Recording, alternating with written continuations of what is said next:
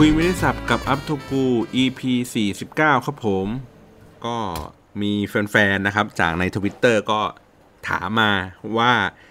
รายการนี้ผมจะไม่อัดเพิ่มแล้วใช่ไหมครับเกี่ยวกับพวกเรื่องโซเชียลมีเดียนะครับจริงๆแล้วก็อยากอัดนะอยากพูดถึงเรื่องของโซเชียลมีเดียเหมือนเดิมครับแต่ว่าก่อนหน้านี้ที่จัดรายการไป40กว่าตอนเนี่ยมันก็พูดในเรื่องของโซเชียลมีเดียก็ค่อนข้างเยอะแล้วนะครับก็จนบางครั้งก็หมดมุกอะไม่รู้จะพูดว่าไม่รู้จะอธิบายจะเล่าประเด็นไหนนะครับหรือว่าในบางเรื่องบางอย่างเนี่ยเราก็มีเอาไว้ในใจเหมือนกันนะครับเรื่องที่อยากจะเล่าอย่างเช่นพวกดิจิทัล PR หรือเรื่องอะไรต่างๆเนี่ยแต่ว่าเรายังรู้สึกว่ายังเก็บข้อมูลได้ไม่ครบพอนะครับยังอาจจะไม่หลากหลายพอก็เลยต้องใช้เวลานิดนึงหรือว่าเรากำลังทำอะไรบางสิ่งบางอย่างเป็นโปรเจกต์อยู่ก็เป็นการทดลองครับอยากให้มันสำเร็จผลสักหน่อยนึงก็จะได้มีเรื่องมาเล่าให้ฟังอย่างเต็มรูปแบบนะครับโอเคไหนๆก็ตอนนี้ครับมันเป็นตอนผมคิดว่าน่าจะเป็นตอนสุดท้ายของปีนี้แล้วละครับปี2018เนี่ยก็เลยขออนุญาตช่วงนี้อาจจะรีวิวชีวิตในเรื่องของการทำงานเรื่องโซเชียลมีเดียให้ฟังก่อนนะครับแต่ว่าในตอนนี้แหละก็เป็นที่ตั้งใจไว้นะที่อยากจะมาพูดก็คือเป็นตอนที่เกี่ยวข้องกับเรื่องของ KPI estimate นะครับยังไงเดี๋ยวช่วงประมาณกลางๆเดี๋ยวค่อยๆฟังแล้วกันว่าผมจะมีอะไรมาเล่านะกันแต่ว่าช่วงนี้พูดถึงรีวิวชีวิตก่อนแล้วกันนะครับที่เกี่ยวข้องกับเรื่องของงานทั้งหมดเนี่ยในปีที่ผ่านมานะครับก็มีเหตุการณ์สำคัญในชีวิตนะครับก็คือว่าทำงานอยู่ที่เก่าแล้วก็กำลังจะออกนะครับแล้วก็เริ่มต้นทำงานที่ใหม่ก็คือ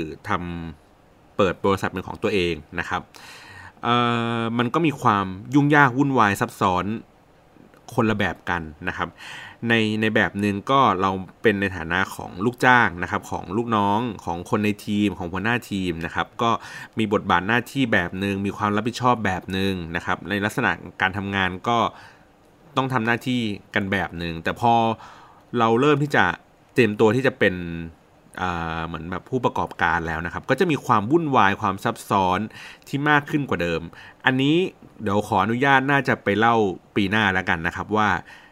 ตลอดระยะเวลาที่ลองทำลองผิดลองถูกขึ้นมาเนี่ยเป็นยังไงนะครับแล้วก็อยากจะแชร์เรื่องของตั้งแต่เรื่องการจดบริษัทการตั้งบริษัทหรือแม้กระทั่งการบริหารจัดการอะไรต่างๆเหล่านี้ครับเดี๋ยวปีหน้าก็คิดว่าเดี๋ยวน่าจะมาแชร์ให้ฟังนะครับแต่ว่าในเรื่องของการทำงานเนี่ยมันก็เลยทำให้เราต้องมีโอกาสในการพบเจอคนใหม่ๆแปลกๆนะครับสิ่งหนึ่งที่รู้สึกได้เลยก็คือว่าแม้ว่าเศรษฐกิจอาจจะดูฝืดเคืองบ้างดูไม่ค่อยแบบจับจ่ายใช้สอยอะไรกันเยอะๆแต่เรื่องของพวกโซเชียลมีเดียเนี่ยผมว่ามันเริ่มที่จะเติบโตขึ้นนะครับจริงๆก็ตามเวลาเขาอ้างอิงก็เขาจะอ้างอิงจากพวก DAAT พวก DAT อะไรเงี้ยครับที่เขามีจัดอบรมสัมมนากันทุกปีสรุปผลเขาเรียกไงนะผลการทำงานของสมาคมดิจิทัลเอเจนซี่ทั้งหลายทั้งปวงนะครับหรือแม้กระทั่งตัวที่เป็นเม็ดเงินโฆษณาที่ในสื่อหลักๆเนี่ยอย่างเช่นทีวีหนังสือพิมพ์นะครับก็ลงโฆษณาลดลงเรื่อยๆแต่ว่าสื่อที่มันมีการลงทุนมากก็พวกโซเชียลมีเดียพวกอินเทอร์เน็ตนะครับหรือว่าสื่อวิทยุเนี่ยก็ลงทุนในอัตราเท่าเดิมหรือมีแนวโน้มที่จะเยอะขึ้นนะครับในทุกๆปีนี้ก็น่าจะมีการเติบโตขึ้นถ้าผมจำไม่ผิดนะเขาที่แรกเขาคาดการไว้เมื่อปลายปีที่แล้วนะครับว่าปีนี้น่าจะเติบโตประมาณ 1,200 ล้านแต่ว่าน่าจะในปี2018น่าจะมากกว่า 1,200 ล้านอย่างที่กว่ามากกว่าที่เขาคาดการเอาไว้นะครับมันก็เลยทำให้พอเม็ดเงินในอุตสาหกรรมนี้มันเติบโตขึ้นนะครับแต่ว่ามันก็เป็นสัดส่วนที่ยังประมาณสัก10%นะครับเมื่อเทียบกับเม็ดเงินโฆษณาทั้งหมดน้ำหนักของการลงโฆษณาก็ยังเป็นที่ทีวีอยู่เป็นหลักนะแต่ว่าอินเทอร์เน็ตก็มีการเติบโตที่มากขึ้นเรื่อยๆนะครับมันก็เลยทำให้เกิด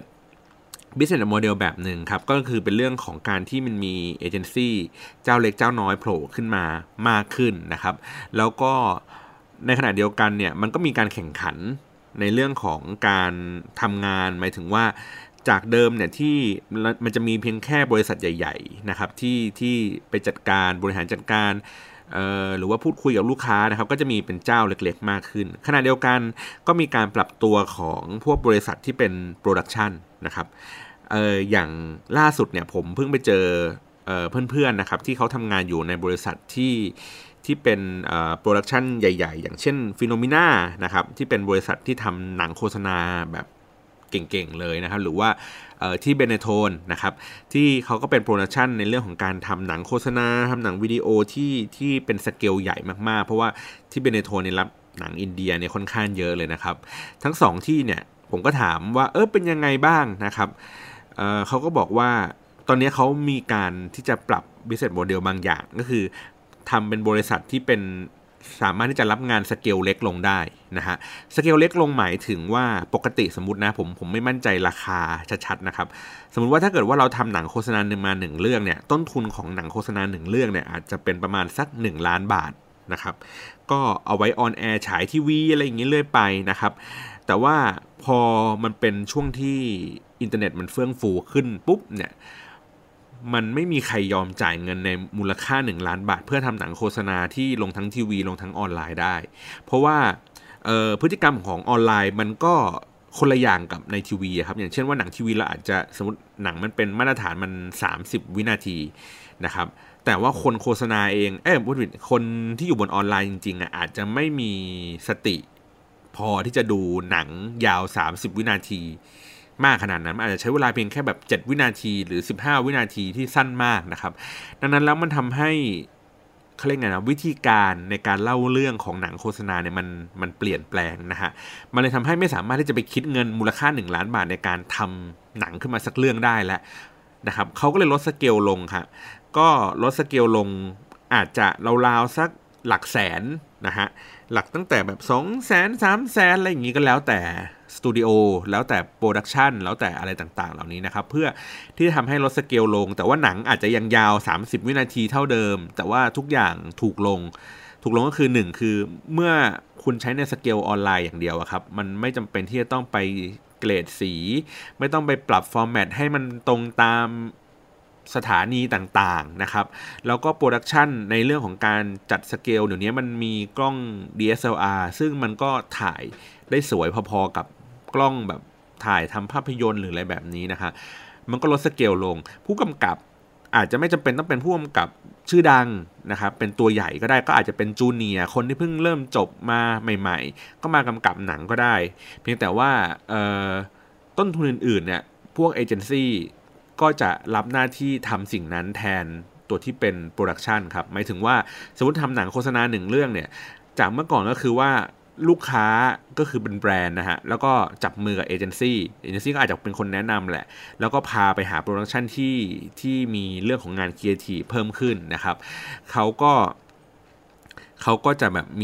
มี3ฝ่ายนะฮะเวลาคิดตังมันก็อาจจะคิดแพงหน่อยแต่ว่าพอมันเป็นสเกลที่เล็กลงเนี่ยโปรดักชันอาจจะมีหน้าที่เพียงแค่ดูแลเรื่องโปรดักชันอย่างเดียวนะฮะแล้วก็เอเจนซี่ก็อาจจะดูแลเรื่องของครีเอทีฟเพิ่มขึ้นอะไรแบบนี้นะครับมันก็มีแนวโน้มธุรกิจที่มันเปลี่ยนแปลงไปนะครับอีกเรื่องนึงก็คือเรื่องของที่เรากำลังจะมาเล่านี่แหละนะครับเรื่องของการเขาเรียกไงนะคาดการKPI นะครับผมพยายามที่เงียบๆไปเนี่ยพยายามนึกเป็นคำไทยให้มันเข้าใจง่ายๆก็คือเหมือนประมาณว่าการคาดการณ์ประสิทธิผลในการโฆษณาบนโซเชียลมีเดียครับถ้าเป็นภาษาอังกฤษก็เป็น KPI estimation ประมาณนี้แหละนะครับก็เลยเป็นเนื้อหาหลักในตอนนี้นะครับที่เราอยากจะมาเล่าให้ฟังเพราะว่าในตลอดระยะเวลา1ปีที่ผ่านมาเนี่ยที่ผมทำงานเนี่ยมันมีความยากของอุตสาหกรรมนี้ซ่อนอยู่อย่างหนึ่งนะครับคือผมมองว่ามันแล้วแต่ที่นะบางที่ก็คือเขาอาจจะเป็นเอเจนซี่ที่เก่งในเรื่องของงานครีเอทีฟนะครับถ้าในวงการเนี่ยก็เขาก็จะยอมรับกันในเรื่องของพวกบริษัทพวก CJ Walk นะครับหรือว่าพวก Rabbit Tail หรืออะไรอย่างเงี้ยค่ะเขาก็จะมีจุดขายของเขาก็จะมีความคิดสร้างสรรค์เป็นตัวนำนะฮะมีความคิดที่แปลกใหม่น่าสะดุดตาอะไรแบบนี้นะครับหรือว่าบางที่เนี่ยก็จุดแข็งของเขาก็จะเป็นเรื่องของการที่สร้างการรับรู้ ในกลุ่มคนเนี่ย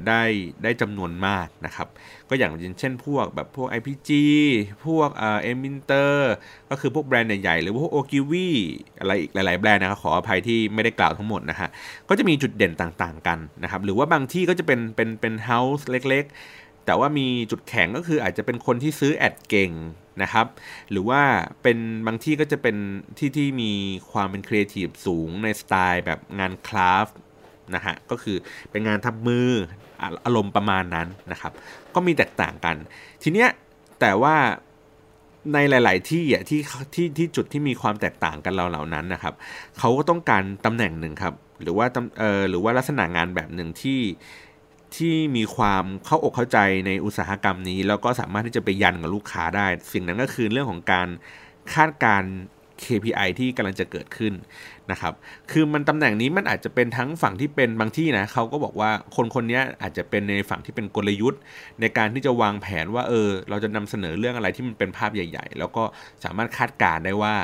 มันจะได้ผลลัพธ์อะไรยังไงนะครับบางที่เขาก็บอกว่าคนนี้น่าจะอยู่ในตำแหน่งของ planner ก็คือคนวางแผนว่าเมื่อมันกระจายไปอยู่ตามสื่อ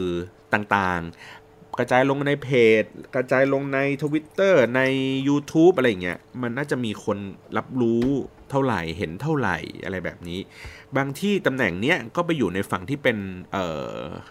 ฝั่งซื้อโฆษณาเพราะว่าจะเป็นคนที่สามารถที่จะคาดการณ์ได้ว่าต้องใช้เม็ดเงินโฆษณาเพิ่มขึ้นเท่าไหร่จากโปรดักชันนะครับในการที่จะทำให้คนเกิดการรับรู้เกิดการเข้าใจในผลิตภัณฑ์นี้มากขึ้นนะครับอันนี้ก็แล้วแต่เลยนะแล้วแต่ที่ว่าเขาจับคนที่มีสกิลแบบนี้ครับไปอยู่ในแผนกไหนมันก็ได้ผลลัพธ์ที่ต่างกันแต่ว่าทั้งหลายทั้งปวงเนี่ยจุดที่สำคัญของเรื่องนี้คือการคำนวณครับว่าผลลัพธ์ที่จะได้จากการลงทุนของลูกค้าเนี่ยมันจะออกมาเป็นแบบไหนนะครับหลักๆแล้วผมขออนุญาตเลือกมาทีละแพลตฟอร์มแล้วกันค่อยๆพูดทีละแพลตฟอร์มแล้วกันว่าแต่ละอันมันวัดผลกันยังไงนะโอเคเริ่มจาก Facebook ก่อนนะครับ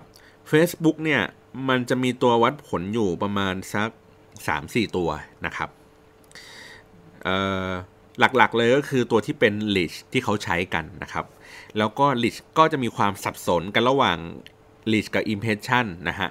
ซึ่งไอ้ impression เนี่ยบางแพลตฟอร์มบางอันอย่างเช่นพวกเว็บไซต์นะครับหรือว่าตัวที่เป็น Twitter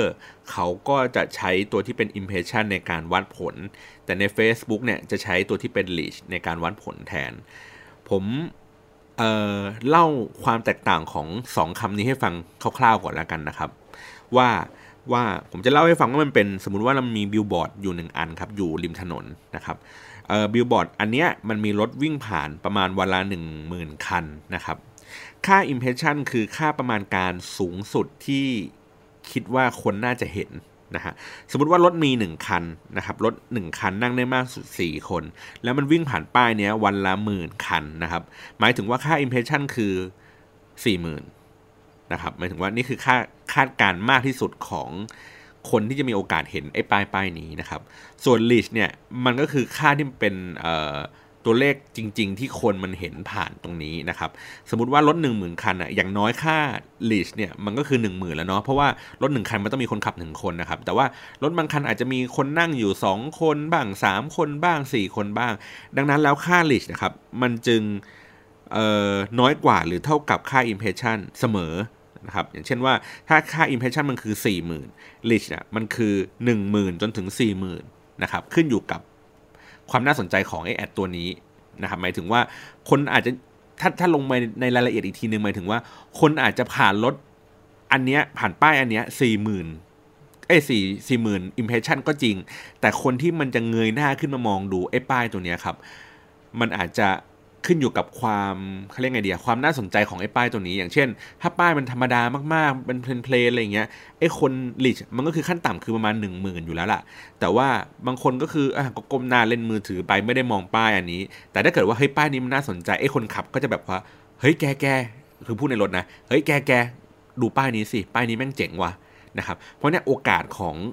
ลิชมันก็อาจจะเพิ่มขึ้นมากกว่า 10,000 เพราะว่าไอ้ป้ายนั้นมันดูน่าสนใจมันเลยเรียกคนให้เข้ามาดูกันนะครับเล่าภาพอย่างเงี้ยเห็นง่ายๆ นะครับในเรื่องของตัวเรื่องของ reach ของ impression มันก็เลยเอาไปใช้ในการวัดผล Facebook นะครับเรื่องของการรับรู้เรื่องของคุณภาพการทำคอนเทนต์ต่างๆนะครับถ้าใน Facebook อ่ะผมไม่มั่นใจนะว่ามันเป็นวิธีการแบบนี้หรือเปล่าแต่ว่าผมมักจะใช้วิธีการแบบนี้ครับอธิบายลูกค้าว่าค่า impression ถ้าสมมติมันปรากฏอยู่ใน Facebook นะครับเวลาเราเปิดหน้าจอในมือถือครับแล้วเวลาเราไล่คอนเทนต์น่ะขึ้นไปเรื่อยๆแล้วมันผ่านไอ้กรอบสี่เหลี่ยมที่มันอยู่บนหน้าจอมือถือครับผมจะเรียกว่าสิ่งนั้นว่า reach แต่ไอ้ข้อมูลที่มันกำลังรอเพื่อที่จะให้เราอ่ะไหลนิ้วครับป้ายนิ้วอ่ะขึ้นไป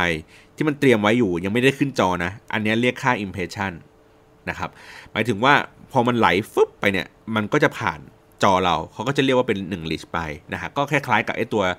ป้ายบิลบอร์ดข้างทางแบบเมื่อกี้ที่ผมเล่าให้ฟังนั่นแหละนะครับทีนี้การประมาณการคาดการว่าอะไรยังไงเดี๋ยวค่อยว่ากันอ่ะเมื่อกี้มีเรื่อง reach impression ใช่ป่ะแล้วก็มี engagement นะครับ engagement ก็เป็นพวกแบบไลค์คอมเมนต์แชร์อะไรอย่างเงี้ยทั่วๆไป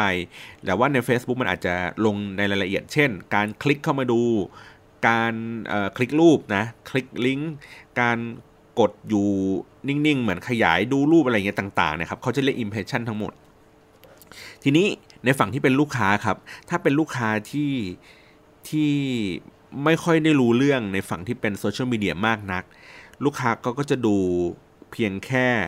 engagement ครับอันนี้คือแบบยุคแรกๆเลยนะก็จะดูเรื่องของโอเคเรื่องของการรับรู้เรื่องของ impression เรื่องของ reach ด้วยแล้วก็เน้นในเรื่องของengagement ก็คือว่าเฮ้ยคอนเทนต์เนี้ยมันมีคนไลค์คนแชร์เยอะน้อยแค่ไหนก็จะมีเป็นแบบความคลาสสิกประมาณนี้แหละว่าเฮ้ยคอนเทนต์ดีไม่ดีมันต้องไลค์แชร์เยอะประมาณนั้นนะครับอันนี้เป็นคร่าวๆของ Facebook ปัญหาของสิ่งนี้ก็คือว่าในยุคปัจจุบันเนี่ยครับค่า engagement เนี่ยคือมันมียุคหนึ่งที่คนเขาบอกว่าคอนเทนต์ดีคอนเทนต์คุณภาพให้ดูที่ engagement ไม่ต้องไปดูเรื่อง reach impression อะไรอย่างนี้ปัญหาของมันก็คือว่าเราผ่านยุคสมัยของการทำคอนเทนต์บน Facebook มาพอสมควรครับพอสมควรในที่นี้หมายถึงว่ามันมีคอนเทนต์บางประเภทที่ดีโดยปกติอยู่แล้วมันก็มีความเป็นไวรัลมีความเป็นออร์แกนิกในระดับหนึ่งเราเห็นแล้วเรารู้สึกว่าแชร์นั่นนู่นนี่ไปนะครับคอนเทนต์บางประเภทก็สร้างมาเพื่อแลก engagement โดยเฉพาะเรื่องพวกกิจกรรมต่างๆนะครับก็จะมีคนมาแบบว่าให้คนมาตอบคำถามให้คนมากดไลค์กดแชร์อะไรอย่างนี้ว่ากันไปแลกของรางวัลกิจกรรมต่างๆนะครับหรือแม้กระทั่งให้คนมาคอมเมนต์ติดแฮชแท็กอะไรว่ากันไปนะครับซึ่งมันก็จะมียุคหนึ่งก่อนหน้านี้ครับประมาณสัก2ปีแล้วมั้ง Facebook ก็ออกกฎมาว่าการทำกิจกรรมเพื่อเรียกไลค์เรียกแชร์เรียกอะไรอย่างเงี้ยมันทำไม่ได้นะมันมีความผิดถึงขนาดปิดเพจเลยนะแต่ปัจจุบันนี้ก็ไม่มีแล้วครับหายไปหมดแล้วนะครับมันว่ากฎนี้หายไปหมดแล้วไม่มีใครโดนปิดเพจเพราะการทำกิจกรรมแบบนี้แล้วทุกที่เขาก็ทำกันหมดนะครับมันก็เลยกลายเป็นว่าแล้วสุดท้ายแล้วเราจะวัดผลด้วยอะไรกันดีวะนะครับอันนี้เรื่องหนึ่งนะอีกอันนึงต่อมาก็คือ Facebook มันปรับอัลกอริทึมบ่อยๆครับปรับไปปรับมาจนปัจจุบันนี้ถ้าผมจำไม่ผิดนะการเห็นเพจคนเราจะเห็นเพจน้อยลงครับแล้วก็เห็นเรื่องของเพื่อนเนี่ยมากขึ้นมันก็เลยทำให้ช่วงเนี้ยในไทม์ไลน์ของเราหรือว่าในนิวฟีดของเราเนี่ยเราจึงเจอคนน่ะเขียนบทความอยู่ในเพจส่วนตัวเป็น personal page ครับแล้วก็มีการแชร์เรื่องพวกนี้ออกมาเยอะกว่าในช่วงประมาณปีที่แล้วพอสมควรเลยนะถ้าผมรู้สึกนะอย่างเช่นว่าสมมติผมบ่นเรื่องอะไรผมคอมเพลนร้านอาหารอะไรสักอย่างหนึ่งแล้วผมโพสต์ใน Facebook ส่วนตัวของผมขึ้นมาแล้วผมจงใจว่าเปิดให้มันเป็น all ให้คนทุกคนได้เห็นนะครับไอ้คอนเทนต์ลักษณะแบบนี้เมื่อมันมีการแชร์เยอะเนี่ยมันมีโอกาสที่จะทำให้มีคนเห็นคอนเทนต์แบบนี้เยอะกว่าการที่เราไปสร้างเพจแล้วก็ทำอยู่เฉยๆเพราะว่าเหมือน Facebook พยายามปรับอะไรบางสิ่งบางอย่างเพื่อให้ผลมันออกมาเป็นแบบนี้นะครับมันก็เลยทำให้ต่อให้เราทำดีแทบตายครับสุดท้ายไม่มีที่อยู่ มาเป็นเพลงก็คือต่อให้เรามีคุณภาพของคอนเทนต์ที่ดีอย่างไรมันก็ Facebook มันก็พยายามกดเพื่อให้เราต้องจ่ายเงินให้มันขึ้นไปมากขึ้นนะครับอันนี้คือข้อหนึ่งอีกข้อหนึ่งก็คือลูกค้าเริ่มรู้แล้วว่ามี engagement ที่ดีเท่าไหร่มันก็ไม่ได้ส่งผลต่อ ยอดขายสักเท่าไหร่นักคือบางคอนเทนต์ก็โอ้คนชอบคนเชียร์คนรู้สึกว่ามันดีแต่ว่ามันก็ไม่ได้สะท้อนกับยอดขายเพราะว่าสุดท้ายตามหลักของโฆษณาครับคือ engagement ไม่ได้มีขั้นตอนไม่ได้อยู่ในขั้นตอนของการที่จะทำให้คนตัดสินใจซื้อครับ engagement ทำให้คนรู้สึกผูกพันกับเรื่องราวที่แบรนด์พยายามเล่ากันอยู่แต่มันไม่ได้มีเขาเรียกไงนะปัจจัยที่ทำให้คนนะครับสามารถทำการซื้อสินค้านั้นได้สักเท่าไหร่นะไม่ได้มีน้ำหนักมากพอขนาดนั้นนะครับสิ่งที่มีน้ำหนักมากพอสุดท้ายก็คือเขาก็ย้อนกลับไปที่จุดเดิมก็คือว่างั้นเราต้องการสร้าง awareness สร้างการรับรู้ให้มากขึ้นดีกว่าเพราะว่าพอมันมากขึ้นสมมุติว่ามีคนเห็นสัก100คนเนี่ยแล้วมีคน engage สัก10คนแล้วคนซื้อสัก1คนก็โอเคนะดีกว่าการที่เราสร้างเขาเรียกไงนะ engagement อยู่100คนแล้วสุดท้ายก็มีคนซื้ออยู่แค่1คนอยู่ดีเพราะว่าเหมือนสุดท้ายอะครับในช่วงนี้นะเขาพวกนักการตลาดหรืออะไรต่างๆเนี่ยเขาก็พยายามพูดกันว่าเฮ้ยไอ้เรื่อง impression เนี่ยเรื่อง reach เนี่ยเรื่องหรือว่าเรื่องของ awareness เรื่องของการรับรู้เนี่ยกลายเป็นจุดสำคัญที่จะทำให้ยังไงก็ได้อะให้คนเขารู้สึกว่าเฮ้ยได้เห็นไอ้สิ่งนี้บ่อยๆ engagement ไม่เป็นไรช่างมันนะครับแต่ว่าให้เห็นกันเยอะๆเห็นทีๆหลอกหูหลอกตากันทุกวี่ทุกวันเนี่ยมันก็จะทำให้คนเขาเกิดความรู้สึกเอ๊ะไอ้นี่มันคืออะไรวะก็กดเข้ามาดูนะครับก็จะเป็นเรื่องเนี้ยตัวชี้วัดเนี้ยก็จะสำคัญนะครับทีนี้ความยากของการ estimate สิ่งนี้เนี่ยว่าเอ๊ะเราจะสมมุติเราเป็นลูกค้าเราเสนอลูกค้าว่าโอเคเดี๋ยวเราจะทำเพจ Facebook มา1อันทำคอนเทนต์ Facebook ทำให้ลูกค้าเนี่ยเราจะประมาณการคาดการไว้ว่าเอ๊ะมันจะได้ผลตอบรับประมาณไหนนะครับอันนี้ค่อนข้างยากถ้าเป็นเมื่อก่อนเนี่ยมันยังพอที่จะกะเกณฑ์ได้ว่ามันน่าจะใช้ performance โดยปกตินะครับผมคิดว่าน่าจะเป็นประมาณสัก 5% ในการสร้างตัวที่เป็น organic reach หรืออะไรเงี้ย 5-10% แต่ปัจจุบันเนี้ยมันพอมันเปลี่ยนอัลกอริทึมบ่อยๆมันเลยทำให้เราไม่สามารถที่จะคาดการณ์ตรงไปตรงมาขนาดนั้นได้นะครับสิ่งที่ผมเลี่ยงก็คือว่า1คือผมพยายามใช้เพิ่มเข้ามาครับหมายถึงว่าสมมติว่าเวลาเราพรีเซนต์งานขายเพจลูกค้าเนี่ยมันควรจะต้องมีค่า Facebook Ad เพิ่มเข้ามาด้วยฮะเพื่อเป็นการการันตี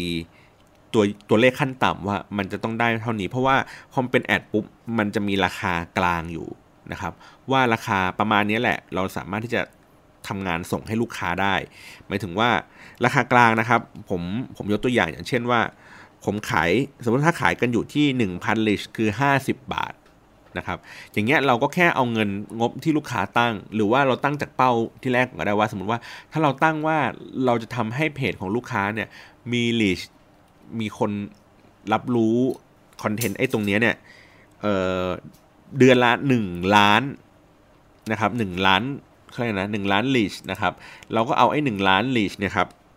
นี่ผมกดขึ้นเลขตาม1ล้านลิชเนี่ยหาร 1,000 ครับแล้วก็หาร50ครับ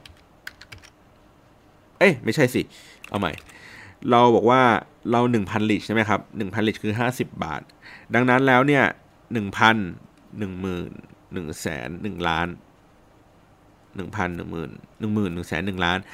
50 500 5,000 50,000เพราะฉะนั้นแล้วเนี่ยยอด1ล้านลิชครับใช้เงินต่อเดือนประมาณ 50,000 บาทอันนี้ยังไม่รวมค่าซื้อแอดอะไรเหมือนค่าดำเนินการซื้อแอดนะซึ่งในมาตรฐานของวงการนี้ก็ประมาณ 10-15% ประมาณนี้ครับท็อปอัพจากราคาขายลูกค้าไปอีกทีนึงอย่างเงี้ยมันค่อนข้างได้ชัดเจนเลยว่าโอเค1ล้านลิชเนี่ยใช้เงิน 50,000 บาทเห็นไหมก็ค่อนข้างแฟร์ครับเสร็จปุ๊บไอตัวที่เป็นออร์แกนิกลิชก็คือการทำคอนเทนต์อะไรอย่างนี้ต่างๆผมมองว่ามันเป็นของแถมครับก็คือมันทำให้1เดือนเนี่ยมันอาจจะมีแนวโน้มว่ามันมากกว่า 100,000ไอ้ผู้ผิด1ล้านก็ได้นะครับอันนี้ก็ขึ้นอยู่กับว่าราคาว่าไอ้เมื่อกี้ผมเป็นม็อกอัพไว้ว่าเป็น50ราคาจริงๆของคุณอาจจะซื้ออยู่ที่10 20บาทหรืออะไรอย่างงี้ก็ได้แล้วแต่คุณภาพคอนเทนต์เราก็ค่อยๆปรับสูตรไอ้ตรงนั้นกันไปความเจ๋งของมันก็คือว่าถ้าเกิดเรามีลูกค้าหลายๆเจ้าเรามีการซื้อแอดอยู่บ่อยๆหรือว่าเราดูแลเพจหลายๆที่เรา จะพอคำนวณค่าตัวเลขนี้ได้ตรงขึ้นชัดเจนขึ้นนะครับมันก็จะมีความแม่นยำสูงคือความแม่นยำสูงมันดีตรงที่ว่าเวลาเราบอกลูกค้าไปว่ามันคือ1ล้านครับ1ล้านลีดเข้าไปเนี่ยแล้วเวลาเราทำได้จริงตาม1ล้านลีดอาจจะเพิ่มขึ้นนิดหน่อยอะไรอย่างนี้ลูกค้าก็จะรู้สึกว่าเฮ้ยคุณเป็นคนที่คาดการเป๊ะเว้ยอันนี้แสดงว่าคุณมันเก่งเว้ยแต่ถ้าเกิดว่าถ้าเราคาดการต่ำกว่าความเป็นจริงและไอ้สิ่งที่เราเป็นจริงอ่ะมันได้เยอะสูงมากๆเนี่ยบางครั้งเขาก็จะเรียกว่าเป็นการแบบเหมือนคาดการต่ำกว่าความเป็นจริงครับอย่างเช่นสมมุติว่าเราทำได้จริงอยู่1ล้านแล้วเราคาดการให้กับลูกค้าว่าเอ้ยมันน่าจะได้ประมาณ 500,000 ว่ะพี่บางลูกค้าบางคนเขาก็รู้สึกว่าเฮ้ยแม่งเจ๋งว่ะแกแม่งเก่งว่ะแต่ว่าบางคนก็จะบอกว่าเฮ้ยนี่แกแสดงว่าแกคาดการณ์อ่ะมันต่ำกว่าความเป็นจริงและแกก็ได้กำไรจากไอ้สิ่งนั้นไปเยอะเกินไปเพราะฉะนั้นเนี่ยพยายามคาดการณ์ให้มันใกล้เคียงที่สุดครับหรือบางครั้งเนี่ยเราคาดการณ์มากเกินกว่าความเป็นจริงพูดโอเวอร์เกินไปเช่นความเป็นจริงเราอาจจะได้อยู่ทำได้อยู่ประมาณแค่1ล้านแต่เราพูดว่าโอ้ยพี่คอนเทนต์เราดีอย่างนั้นอย่างนี้เดี๋ยวผมขายพี่เลยเนี่ยได้2ล้านแน่นอนอันนี้ก็เจ๊งกันมาก็ตั้งเยอะแล้วนะครับเจ๊งในที่นี้คือในวงการมีทั้งฝั่งที่เป็นการซื้อค่าตัวเลขที่ไม่เป็นประโยชน์ต่อการใช้งานจริงอ่ะเนี่ยเหมือนที่ผมเคยเล่าใน EP บาง EP อะครับว่ามันเป็นเหมือน user ผีอะไรเงี้ยคือซื้อค่านั้นอ่ะเพื่อเอามาโปะใน KPI ว่าโอเคเราได้ทำตามเป้าอย่างที่เราบอกลูกค้าเพราะว่าเรา over promise ครับให้สัญญาที่เกินกว่าความเป็นจริงที่เราทำได้เราบอกลูกค้าว่า2ล้านเราทำได้จริงอยู่ล้านเดียวอีกล้านนึงที่เหลือที่เราแบบสัญญากับเขาไว้อ่ะก็เหนื่อยกันเลยอ่ะต้องหาตัวเลขปลอมมาปั้นกันหรือว่าบางที่อย่างแย่เลยนะก็แก้ไขตัวเลขกันเองเลยอันนี้ก็จริงๆอย่างที่บอกคือถ้ามีประสบการณ์หน่อยก็จะพอรู้ว่าอะไรคือมันเป็นเรื่องจริงอะไรมันคือเป็นเรื่องหลอกนะครับประมาณนี้อันนี้ในฝั่ง Facebook นะในการประมาณการคาดการณ์ผมก็เลยสรุปว่าพยายามคาดการณ์จากตัวที่เป็น Facebook Ad เป็นหลักก่อนนะครับพยายามหาค่ากลางเหล่านั้นให้ได้ซึ่งไอ้ค่ากลางนั้นน่ะผมก็พูดเสมอว่าเราลองซื้อเองเลยครับลองทาร์เก็ตง่ายๆสักแค่แบบบูทแอดตัวละมัน1,000 บาทอะไรเงี้ยครับแล้วก็ลองซื้อในทาร์เก็ตเดิมซ้ำไปซ้ำมาเพื่อสุดท้ายมันเป็นค่าเฉลี่ยหรือบางครั้งเนี่ยผมใช้วิธีการซื้อหลายๆตัวนะครับผมก็ใช้แอดตัวเดียวกันอะซื้อทาร์เก็ตหลายๆแบบเพื่อลองดูว่าค่ากลางหาร3กันออกมาแล้วเนี่ยมันได้เท่าไหร่นะครับมันก็จะพอที่จะคาดการณ์เพอร์ฟอร์แมนซ์คร่าวๆแล้วว่าเราจะได้อะไรยังไงแต่ว่าเรื่องของ engagement เรื่องอะไรอย่างเงี้ยมันก็ค่อนข้างที่จะยากอย่างที่บอกก็คือว่าไม่ได้ยากหรอกครับผมในความรู้สึกผมแค่รู้สึกว่าไม่ค่อยขายไม่ค่อยชอบขายหลังๆไม่ขายตัวที่เป็น engagement เท่าไหร่แล้วเพราะว่ามันไม่สะท้อนต่อสิ่งที่ลูกค้าขายเพราะบางครั้งเนี่ยลูกค้าก็ขายของไม่ได้เพราะว่าไม่ใช่ว่า engagement ไม่เยอะครับแต่ awareness มึงไม่มีถูกไหมของมันมีอยู่แล้วของมันขายอยู่แล้วแต่ว่ามันไม่มีคนรับรู้ว่าเฮ้ยมันมีของสิ่งนี้ขายอยู่นั้นแล้วมันไม่ได้ผมไม่อยากจะนำเสนอโซลูชันที่engagement ดีแล้วทำให้พี่ขายของได้ดีไม่ใช่แต่ผมรู้สึกว่าพี่ต้องเติมในเรื่องของ awareness ให้มากขึ้นให้คนพูดถึงสิ่งนี้มากขึ้น engagement เป็นยังไงเดี๋ยวค่อยตามมาอีกทีค่อยเป็นสเต็ปต่อมาอีกทีนึงอันนี้คือ Facebook นะครับต่อมาตัวที่เป็นพวก YouTube พวก IG ผมมองว่ามันเป็นเครือเดียวกันกับของ Facebook นะหมายถึงว่าเวลาเราคาดการKPI อะครับพยายามคาดการณ์จากตัวที่เป็นแอดเป็นพวกซื้อโฆษณาต่างๆเนี่ยมันจะทำให้เราทำงานง่ายอย่างเช่นถ้าเป็น YouTube เราจะคาดการณ์ว่า1วิวเนี่ยมันจะต้องใช้ต้นทุนราวๆสักประมาณสัก50สตางค์จนถึง1บาทดังนั้นเนี่ยเวลาเราการันตีลูกค้าไปว่าเอ้ยพี่คลิปนี้คือการันตี1ล้านวิวเนี่ยเราอาจจะต้องตั้งจากงบแอดที่เราดันคลิปนี้ขึ้นไปด้วยอย่าไปหวังในฝั่งที่เป็นออร์แกนิกอย่างเดียวเพราะว่าผมก็เห็นคนที่เจ็บมาเพราะออร์แกนิกมาเยอะแล้วนะเพราะว่าบางครั้งเนี่ยเรารู้สึกว่าเรานั่งดูแล้วเราก็แบบเฮ้ยนั่งดูในวงกันเองนะเฮ้ยหนังนี้มันเจ๋งว่ะหนังนี้มันดีว่ะแต่เวลาเอาไปให้คนอื่นดูเขาอาจจะไม่ได้อินกับเรามันมีความเสี่ยงคือถ้ามันเป็นเอเจนซี่ที่มีความเป็นครีเอทีฟสูงๆอยู่แล้วผมว่าเขาอาจจะคาดการต่างจากของผมนะ เขาอาจจะคาดการณ์ว่าเอ้ยงานเขาออกมาดีดังนั้นแล้วเนี่ยเขาใช้แอดนิดหน่อยพอเพื่อทำให้เขาไปถึง1ล้านก็ได้แต่ถ้าเกิดผมมองในฝั่งที่เป็น worst case ไว้ก่อนว่าถ้าหนังมันไม่ได้ดีมากไม่ได้กินใจคนมากขนาดนั้นเนี่ยเราเอาแอดช่วยครับมันก็การันตียอดได้แล้วละว่ามันเป็นประมาณนี้นะครับ IG ก็เหมือนกันนะฮะก็คือเพราะว่า IG มันซื้อแอดแบบเดียวกับ Facebook ที่เขาทำนะครับส่วน YouTube เนี่ยก็ส่วนใหญ่เขาก็การันตีตัวที่เป็นยอดวิวนะครับเขาไม่การันตีคอมเมนต์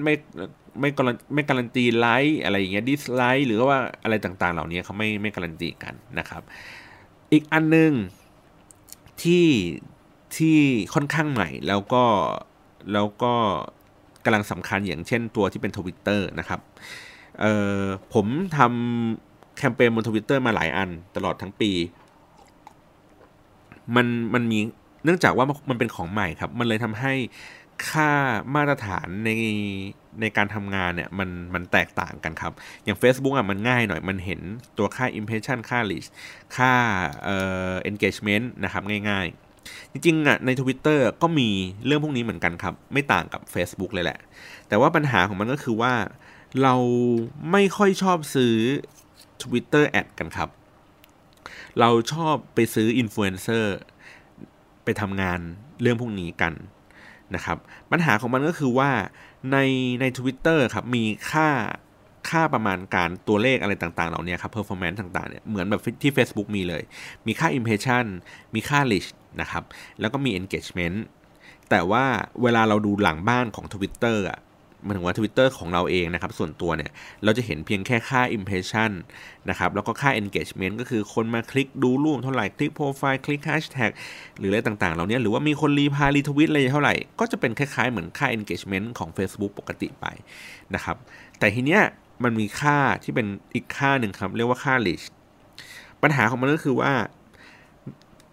ใน Twitter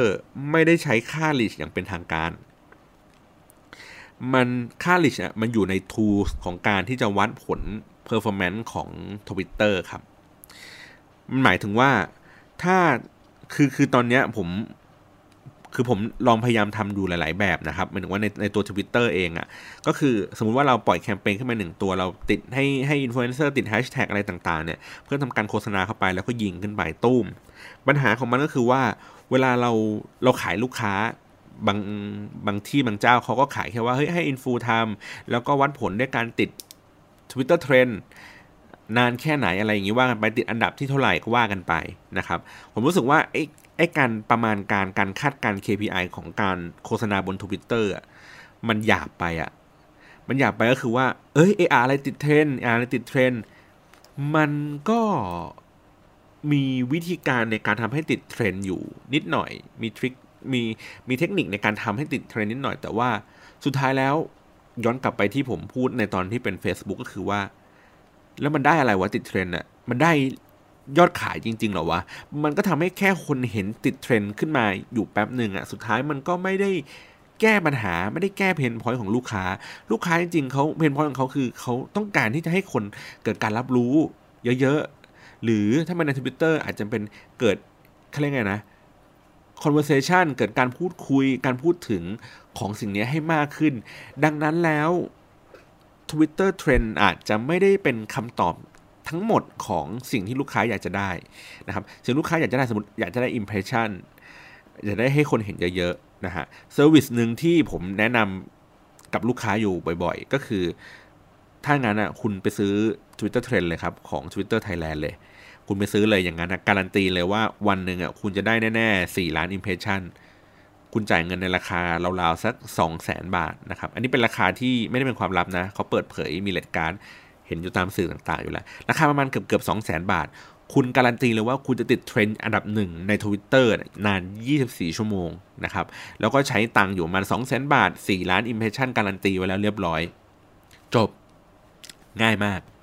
อันนี้คือการันตี estimate KPI ได้ชัดเจนเลยว่าคุณจ่ายเงิน 200,000 คุณได้4ล้านเลยขั้นต่ำนะครับแต่ในขณะเดียวกันถ้าคุณจ้างอินฟูในราคาเท่ากันนะถ้าคุณจ้างอินฟูในราคา 200,000 อันดับที่คุณติดเทรนด์อะใน Twitter Trend นะครับอันดับไหนอะไม่การันตีเพราะว่า1คือ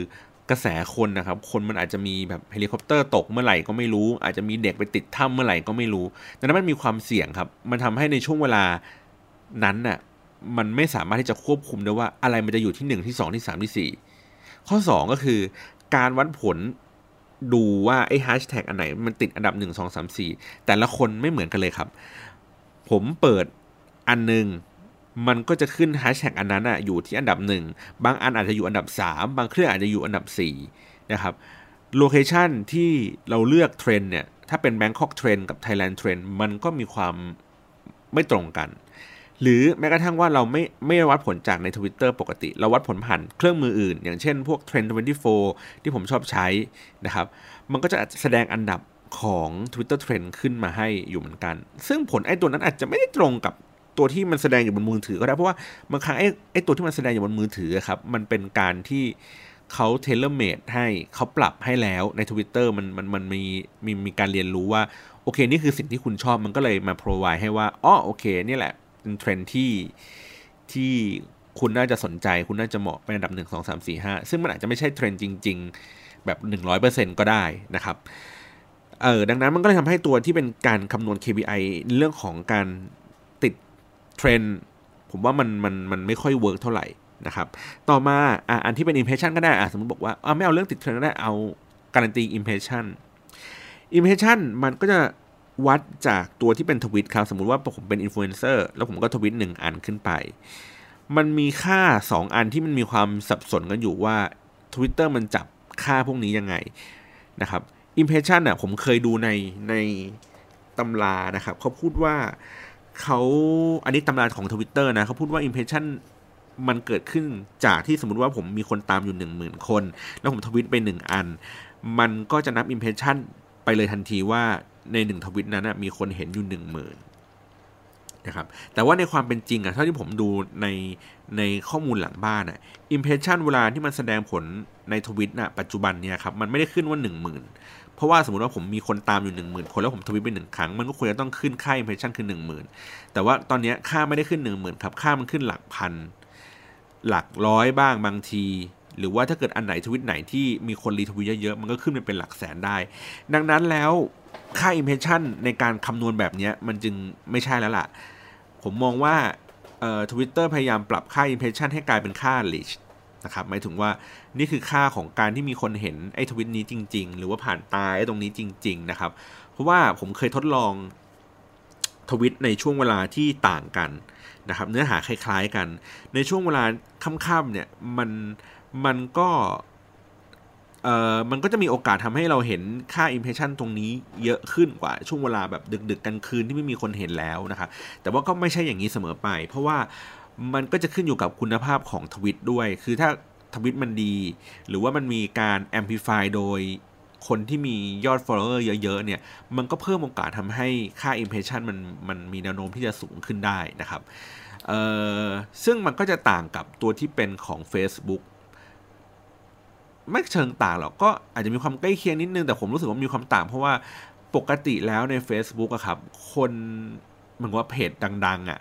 เขามักจะไม่ค่อยแชร์คอนเทนต์ของเพจดังอีกเพจหนึ่งเท่าไหร่เพราะว่ารู้สึกว่ามันคือเงินคือทองกันหมดแล้วอะครับแต่ว่าเรายังเห็นวัฒนธรรมของการรีทวีตให้กันในระหว่างอินฟูบน Twitter นะครับมันก็เลยทำให้เพิ่มตัวที่เป็น impression ได้ง่ายขึ้นนะครับนั่นแหละแต่ว่าอย่างที่บอกคือว่าถ้าย้อนกลับไปว่าถ้าเกิดผมจ่าย 200,000 ในการซื้อ impression ผ่านทาง Twitter Trend เนี่ยได้4 ล้านกับการจ้างอินฟู 200,000 เพื่อการันตี4 ล้านหรือเปล่าอันนี้ผมก็ไม่ค่อยมั่นใจนะว่ามันจะทำได้ไหมนะครับมันคือคอนเทนต์มันต้องแบบปังจริงๆหรืออะไรแบบนี้ดังนั้นแล้วลูกค้าในช่วงรอบปีที่ผ่านมาเนี่ยเขาก็อย่างที่บอกอ่ะเขาอาจจะยึดติดกับTwitter Trend มากเกินไปนะครับว่าเป็นตัวที่เป็นการวัด KPI ที่ดีได้แต่ผมมองว่าผมขายหลังๆผมพยายามขายตัวที่เป็น impression แทนนะฮะโดยที่มันมีเครื่องมือตัวหนึ่งครับถามว่ามันมีหน้าที่ในการmonitor ตัวที่เป็น hashtag ครับเพราะว่าปกติสมมุติว่าเราจ้าง influencer ทำงาน เหมือนแบบติดแฮชแท็กอะไรสักอย่างนึงสมมุติว่าผมใช้อยู่มันสัก20คนในการทำงานตัวนี้ครับแต่ว่าในความเป็นจริงแล้วอ่ะมันไม่ได้มีเพียงแค่20คนในการทำงานตัวนี้มันจะมีคนทั่วๆไปเห็นแฮชแท็กนี้แล้วก็ทำการพูดถึงทำการทวีตรีทวีตอะไรต่างๆเนี่ยดังนั้นแล้วโอกาสการแพร่กระจายมันเยอะขึ้นนะครับมันก็ถ้าเกิดว่าเรามานั่งตามเก็บหลังบ้านของทุกคนที่อยู่ใน Twitter หมดมันไม่มีทางทำได้แหละผมก็เลยใช้เครื่องมืออีกแบบหนึ่งในการหาค่า reach ค่า impression จาก hashtag ตัวนี้นะครับปัญหาของมันก็คือว่ามันให้ค่าตัวเลขที่สูงเกินกว่าความเป็นจริงครับหมายถึงว่าผมคาดการให้ลูกค้าว่าเอ้ยทวิตประมาณนี้นะน่าจะมีประมาณ1ล้าน impression ปัญหาก็คือว่า impression น่ะในเครื่องมือนี้ครับมันคิดแบบที่ผมเล่าให้ฟังแบบเมื่อกี้ว่าถ้ามีคนตามอยู่ 10,000 คนมันจะคิดว่า1ทวีตนั้นน่ะมี 10,000 impression ทันทีนะครับมันเลยทำให้เวลาเราทำแคมเปญขึ้นมา1อันเนี่ยแล้วเราให้อินฟูระดับสมมุตินะฮะระดับ1ล้านมีคนตาม1ล้าน follower เนี่ยทวีตให้2อันมันก็เท่ากับว่าแคมเปญเนี้ยผมได้ impression มาแล้ว2ล้านก็เกินกว่าเป้าแล้วล่ะเพราะเมื่อกี้เราตั้งเป้าไว้1อันมันก็ไม่มีความแฟร์สำหรับลูกค้าก็แบบอ้าวเราจะไปจ้างคนอีก 4-5 คนเยอะแยะกันทำไมก็จ้างตัวใหญ่คนเดียวเลยสินะครับแต่ว่าตัวเลขอันหนึ่งที่มันน่าสนใจก็คือตัวที่เป็นค่าเขาเรียกว่าค่า potential reach ครับpotential reach เนี่ยอันนี้น่าจะใกล้เคียงกับการที่ผมคาดการเอาไว้ก็คือว่าเวลาสมมติผมเขียนแคมเปญ1อันว่าเอ้ยมันประมาณ1ล้าน impression เวลาค่าจริงออกมาจาก tools เนี่ยมันได้6ล้าน impression ครับแต่ว่าค่า reach มันได้ประมาณสัก1ล้าน reach ผมทำแคมเปญลักษณะแบบนี้มาอยู่ 3-4 ตัวแล้วก็ทุกครั้งมีการคำนวณแล้วก็ค้นพบว่าค่า impression มันมีค่าที่สูงกว่า reach ประมาณเกือบ6เท่าหมายถึงว่าดังนั้นแล้วเนี่ยผมก็เลยบอกว่างั้นผมขอปรับการ estimate ตัว KPI เนี่ยใหม่ว่าผมขออนุญาตใช้ตัวที่เป็นค่าของ reachผ่านเครื่องมือตัวนี้ที่เป็นเครื่องมือกลางที่ผมไม่มีส่วนเกี่ยวข้องอะไรไม่สามารถไปแก้ไขอะไรมันได้เนี่ยเป็นเครื่องมือแบบ third party ในการวัดผล performance ตัวนี้ขึ้นมานะครับโดยที่ไม่ได้ใช้ตัวที่เป็นของ Twitter ในการวัดผลอย่างเดียวอะไรแบบนี้นะครับก็จะทำให้ข้อมูลอ่ะที่เวลาเราส่งลูกค้าเนี่ยก็มีความแม่นยำมากขึ้นเป็นการ estimate ที่มันชัดมากขึ้นเพราะว่านอกเหนือจากการที่เรารู้ค่าประมาณการค่าแอดเมื่อกี้ที่ผมเล่าให้ฟังใช่ไหมเราก็ต้องมานั่งดูว่าไอ้เครื่องมือในการวัดผลจริงๆของเราเนี่ยมันให้ค่าประมาณเท่าไหร่ดังนั้นแล้วเนี่ยเวลาเราอ้างอิงกับลูกค้าว่าเอ้ยผลที่ลูกค้าน่าจะได้รับเนี่ยมันจะประมาณนี้นะไอ้ตัวเลขเนี้ยเราไม่ได้แบบโกหกพกลมอะไรใดๆเนี่ยมันมีเครื่องมืออันหนึ่งอ่ะที่เป็นมาตรฐานในการวัดผลลักษณะแบบนี้อยู่แล้วนะครับดังนั้นโดยภาพรวมของทั้งหมดเนี่ยผมเลยรู้สึกว่าการคาดการณ์ว่ามันจะได้ performance เท่าไหร่เนี่ยบนโซเชียลมีเดียมันเป็นศาสตร์อันนึงที่ค่อนข้างที่จะแบบยากมันต้องใช้เขาเรียกไงเนี่ย1คือประสบการณ์อยู่แล้วล่ะเพราะว่าเมื่อกี้ที่ผมบอกว่ามันต้องผ่านการซื้อมาหลายๆครั้งผ่านการลองผิดลองถูกมาหลายๆทีมันจะทำให้เราพอรู้ว่าลักษณะโมเดลในการทำงานแบบนี้แบบนั้นลักษณะเนื้อหาที่เป็นแบบนี้แบบนั้นมันจะได้ performance ราวๆเท่าไหร่อันเนี้ยก็อย่างนึงอีกอย่างนึงก็คือเราก็ต้องมีการค้นคว้าวิจัยอยู่ตลอดเวลาครับเพื่อ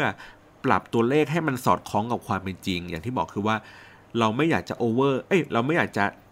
ให้ estimate ค่าให้ต่ำเกินไปหรือสูงเกินไปเราพยายามทำให้มันใกล้เคียงกับความเป็นจริงที่เราจะทำได้มากที่สุดนะครับเพราะว่าอย่างที่บอกคือยิ่งใกล้เคียงกับสิ่งที่เราทำได้เท่าไหร่เนี่ยลูกค้าจะรู้เขาจะรู้สึกว่าเราคาดการณ์แม่นอารมณ์เหมือนหมอดูที่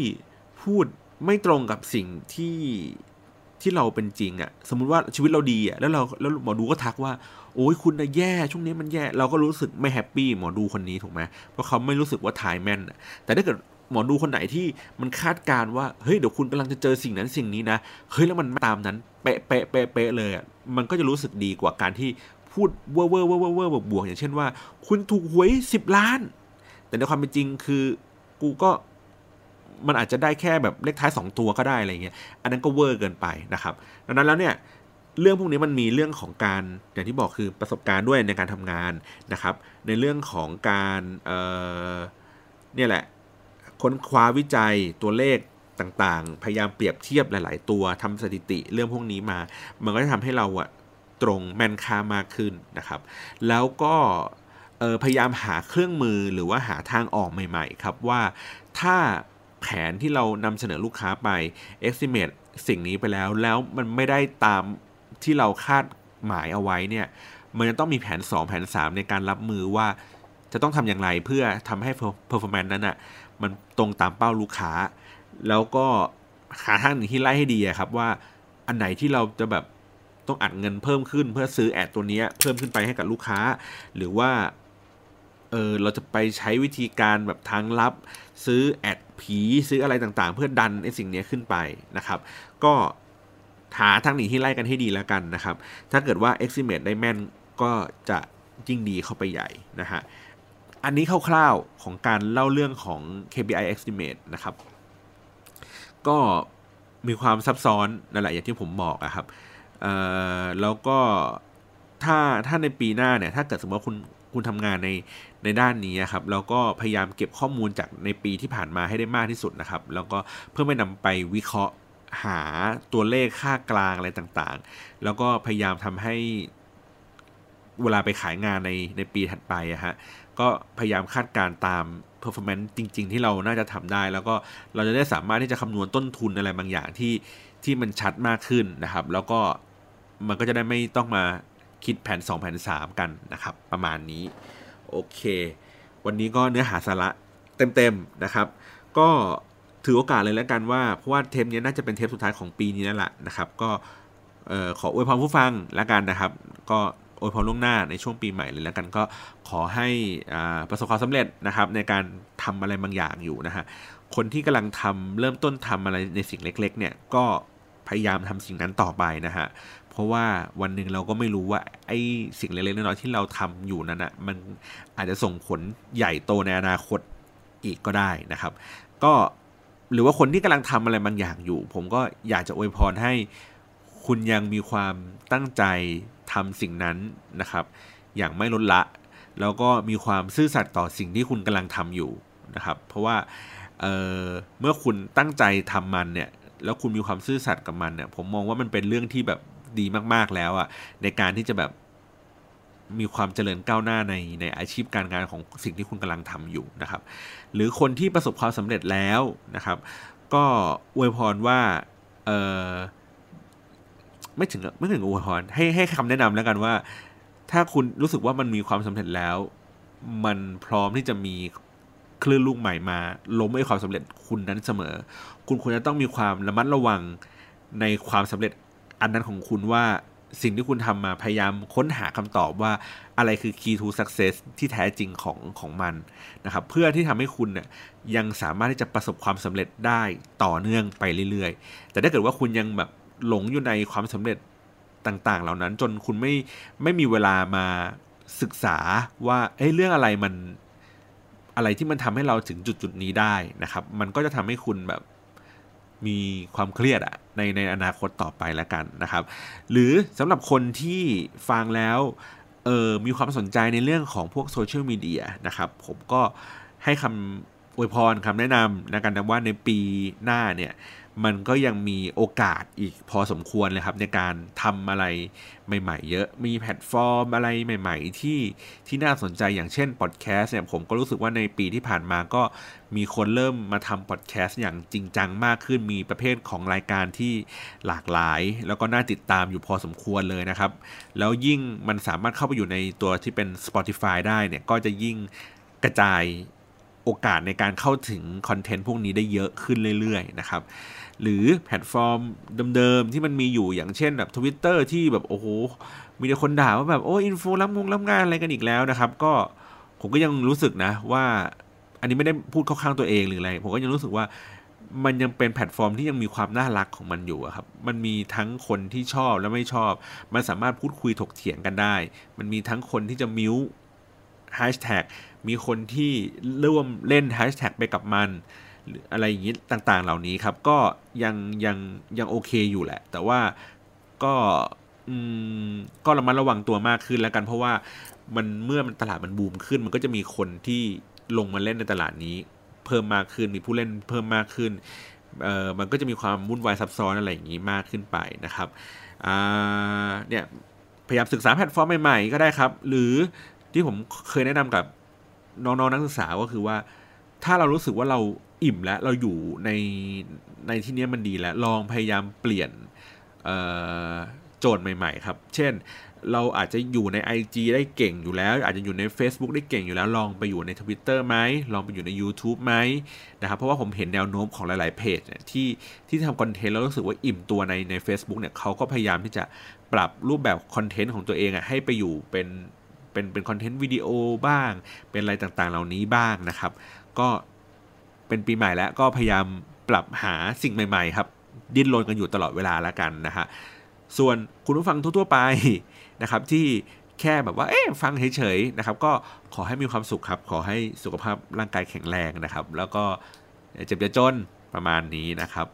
วันนี้ขอบคุณสำหรับการรับฟังมากๆเลยนะครับแล้วก็แฮปปี้นิวเยียร์ล่วงหน้าเลยนะครับขอให้ได้รับคำอวยพรต่างที่ผมอธิบายไปเดี๋ยวผมอวยพรพวกคุณไปนะครับกันครบถ้วนเลยนะครับวันนี้สวัสดีครับ